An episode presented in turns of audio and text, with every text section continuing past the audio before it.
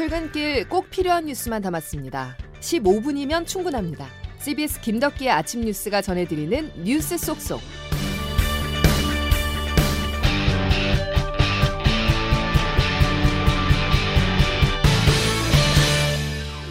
여러분 안녕하십니까? 12월 19일 김덕기 아침 뉴스입니다. 춥습니다. 정말 춥습니다.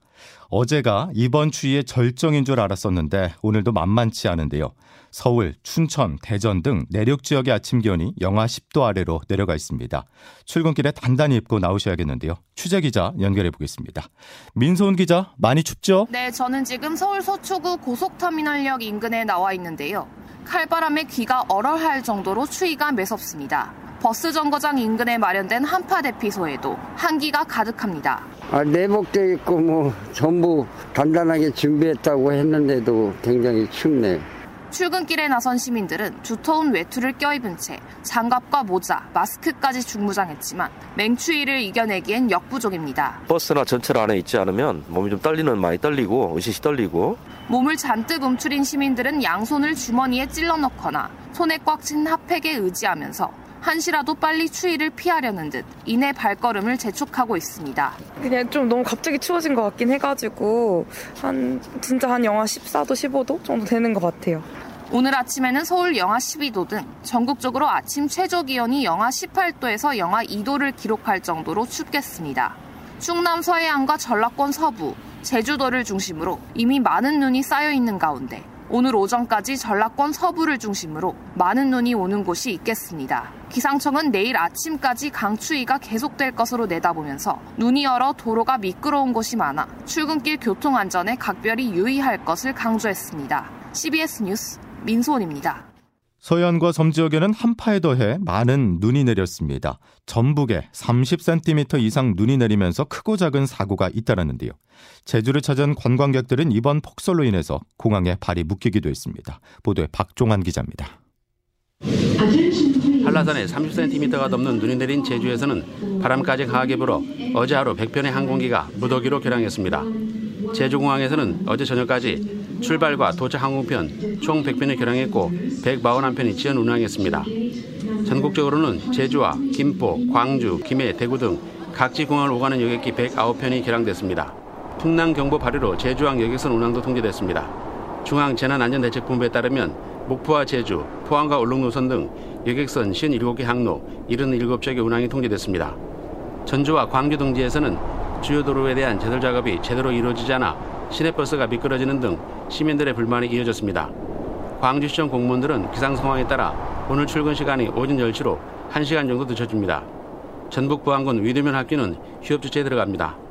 오늘은 전국이 대체로 맑은 날씨를 보이겠지만 전북 서해안과 전남권 서부는 3에서 8cm, 충남 서해안과 서해 5도, 제주도, 울릉도와 독도는 1에서 5cm의 눈이 내리겠습니다. CBS 뉴스 박종환입니다. 추운 날씨가 이어지면서 국민의 면역력이 떨어져 있지만 방역 당국은 설 선물을 준비하고 있습니다.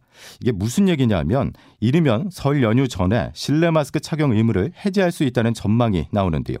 정부는 이번 금요일쯤 마스크 의무 해제에 대한 구체적인 기준을 발표할 예정입니다. 김재환 기자가 보도합니다.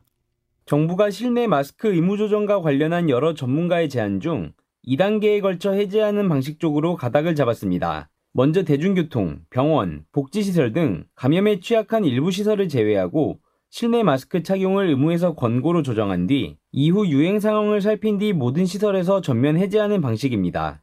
지난주 목요일에 열린 전문가 토론회에서 정재훈 가천대길병원 예방의학과 교수가 제안한 방식과도 유사합니다. 이제 마스크 착용 의무도 사회적 거리두기 해제와 같이 이제 점진적으로 접근하는 게 바람직하다고 생각을 하는데요. 이런 점진적인 접근이라고 하는 것이 빠른 해제에 대한 우려와 불필요한 구제, 규제에 대한 걱정 모두를 동시에 만족할 수 있는 대안이 될 수 있다고 생각을 합니다. 이러한 의무 조정을 이르면 설 연휴가 시작하는 내년 1월 21일 이전에 도입하는 방식도 언급됩니다. 다만 재유행 정점 경과 등 전제가 붙는 데다 특정 시점을 못 받기보다 의무 조정이 가능한 방역 상황 등을 두루 고려해 이번 주 금요일 최종 방안을 밝힐 예정입니다. CBS 뉴스 김잔입니다.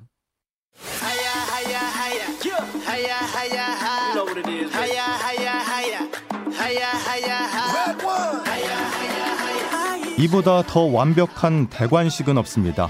메시의 메시에 의한 메시를 위한 월드컵이었습니다.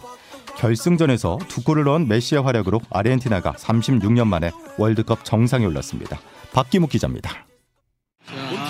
메시와 아르헨티나가 추는 last dance가 우승으로 막을 내렸습니다. 아르헨티나는 defending 챔피언 프랑스와 카타르 월드컵 결승에서 연장전 3대 3에 이은 승부차기 끝에 4대 2로 승리했습니다. 이로써 아르헨티나는 1978 아르헨티나, 1986 멕시코 대회에 이어 통산 세 번째 월드컵 우승 트로피를 거머쥐었습니다. 경기는 한치 앞을 알 수 없었습니다. 전반 메시의 선제골에 이어 디마리아의 추가골로 아르헨티나가 손쉽게 우승에 다가가는 듯했습니다. 그러나 프랑스는 후반 막판 은바페의 멀티골로 승부를 연장으로 몰고 갔습니다. 연장 후반 메시는 결승골로 터뜨린 듯했지만 은바페가 헤트트릭을 달성해 승부를 원점으로 되돌렸습니다.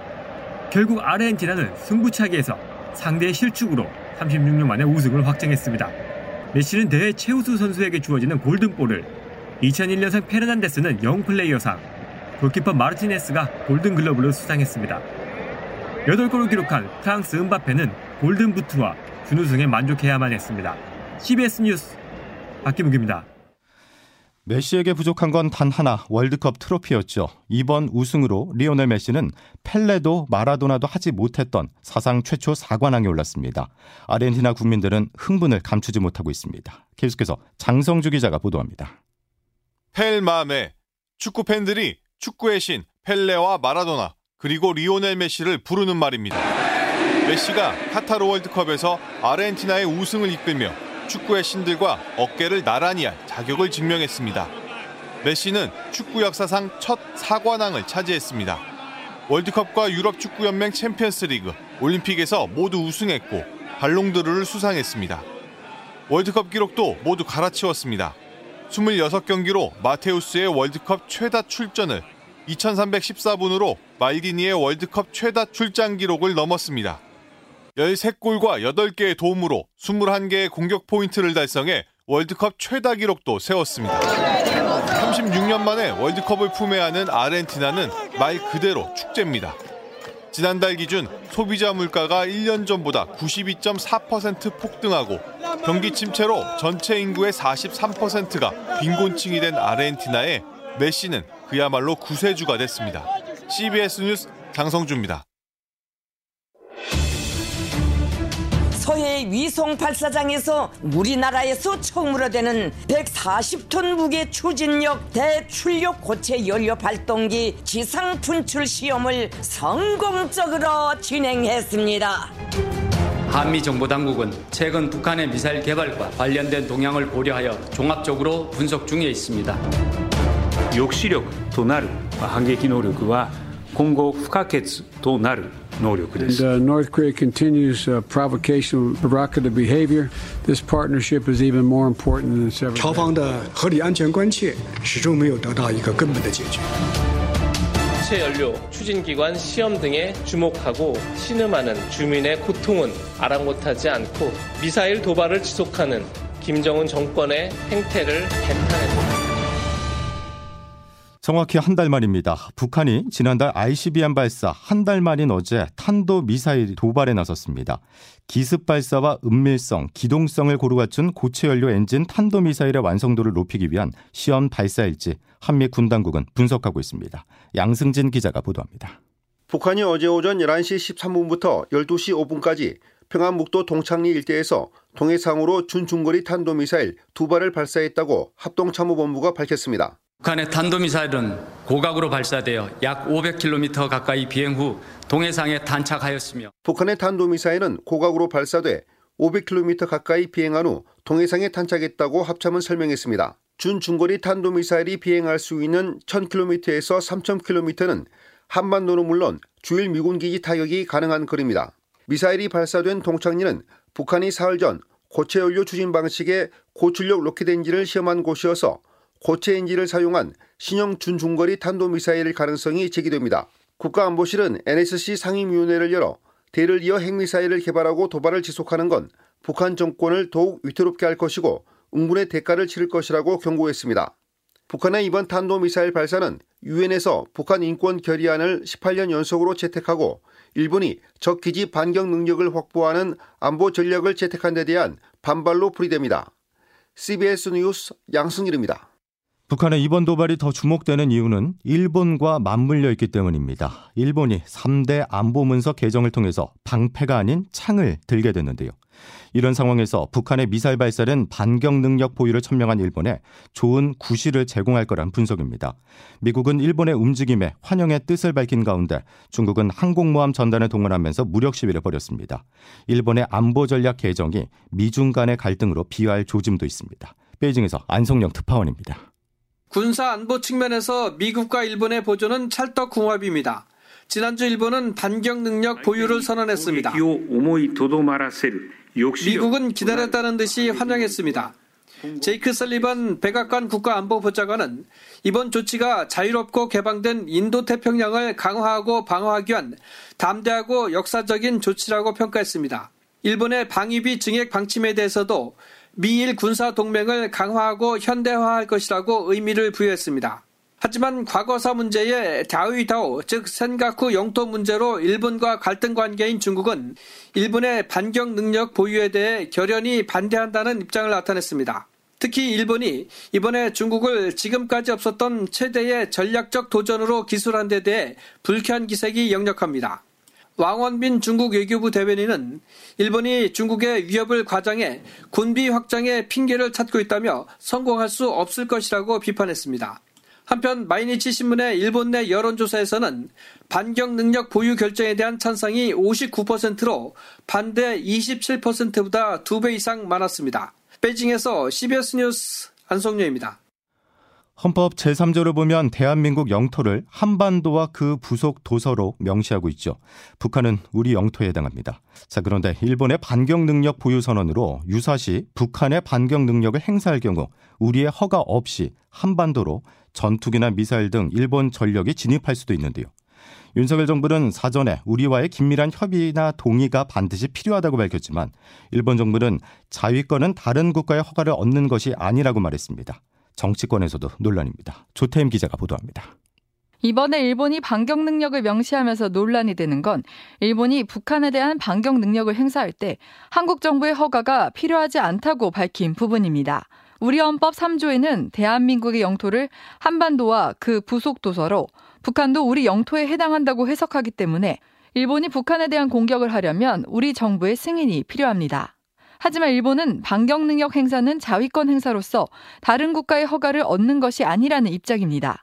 대통령실 관계자는 일본 입장에 대해 북한이 일본에도 직접적 위협이 되고 있어 자국 방위를 위한 고민이 깊은 듯하다며 한미일 안보 협력이라는 큰 틀 속에서 논의 가능한 내용이라고 밝혔습니다. 하지만 일본은 또 독도에 대해서도 일본 고유의 영토인 다케시마라며 이전보다 한 발 더 나아간 주장을 펼쳤습니다. 일본의 이 같은 입장은 기시다 후미오 총리와 한일 정상회담을 가진 뒤 강제징용 등 현안에 대한 접점을 찾아가던 윤석열 정부의 대일 외교 정책에도 차질이 불가피해 보입니다. 당장 더불어민주당 이모경 대변인은 논평을 통해 저자세 외교로 일관하는 윤석열 정부가 일본의 야욕에 제대로 견제할 수 있을지 걱정스럽다고 지적했습니다. CBS 뉴스 조태임입니다. 헬로윈 참사 국정조사 특별위원회는 국민의힘이 불참한 가운데 오늘 오전 전체 회의를 열고 첫 일정을 시작합니다. 지난달 24일 첫 전체 회의에서 우상호 위원장과 여야 간사를 선임하고 계획서를 채택한 뒤 25일 만에 본격적으로 특위가 가동되는 것으로 우 위원장은 활동 기간이 20여일밖에 남지 않았다면서 국회 일정과 무관하게 국정조사를 진행하겠다고 밝혔습니다. 김덕기 아침 뉴스 함께하고 계십니다. 기상청 연결해서 날씨 알아보죠. 김수진 기상 리포터. 네, 기상청입니다. 예, 한파의 기세 언제쯤 꺾일까요? 네, 어제 이어서 오늘 아침에도 올겨울 최강 한파가 기승을 부리고 있는데요. 이번 한파는 내일 낮부터 조금씩 약해질 것으로 보고 있습니다. 다만 수요일이 모레 다시 전국 곳곳에 눈비가 내리고 난 뒤에는 주 후반에 또다시 매우 강력한 한파가 찾아올 것으로 보여서 이번 주에도 추위와 눈에 대한 대비 잘 해주셔야겠습니다. 현재 중부와 전북 경북 지역을 중심으로 한파특보가 발효 중인 가운데 오늘 아침 철원이 영하 20도에 가까운 영하 19.1도로 출발했고 서울도 영하 12도 8도까지 떨어져서 매우 강력한 한파가 이어지고 있습니다. 오늘 한낮 기온도 크게 오르지 못하겠는데요. 서울 영하 3도, 원주 영하 2도, 대구 3도, 광주 4도로 중부지방은 종일 영하권의 추위가 이어지겠습니다.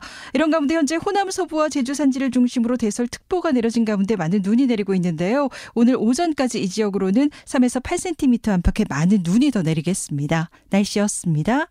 재난 문자로 마무리하겠습니다. 가정에서는 난방 관리와 수도관 계량기 동파에 유의하시고요. 장시간 집을 비우거나 동파 피해가 우려되는 빌라, 주택, 복도식 아파트에서는 수도꼭지를 조금 틀어서 물이 흐르도록 하여서 동파를 방지합니다.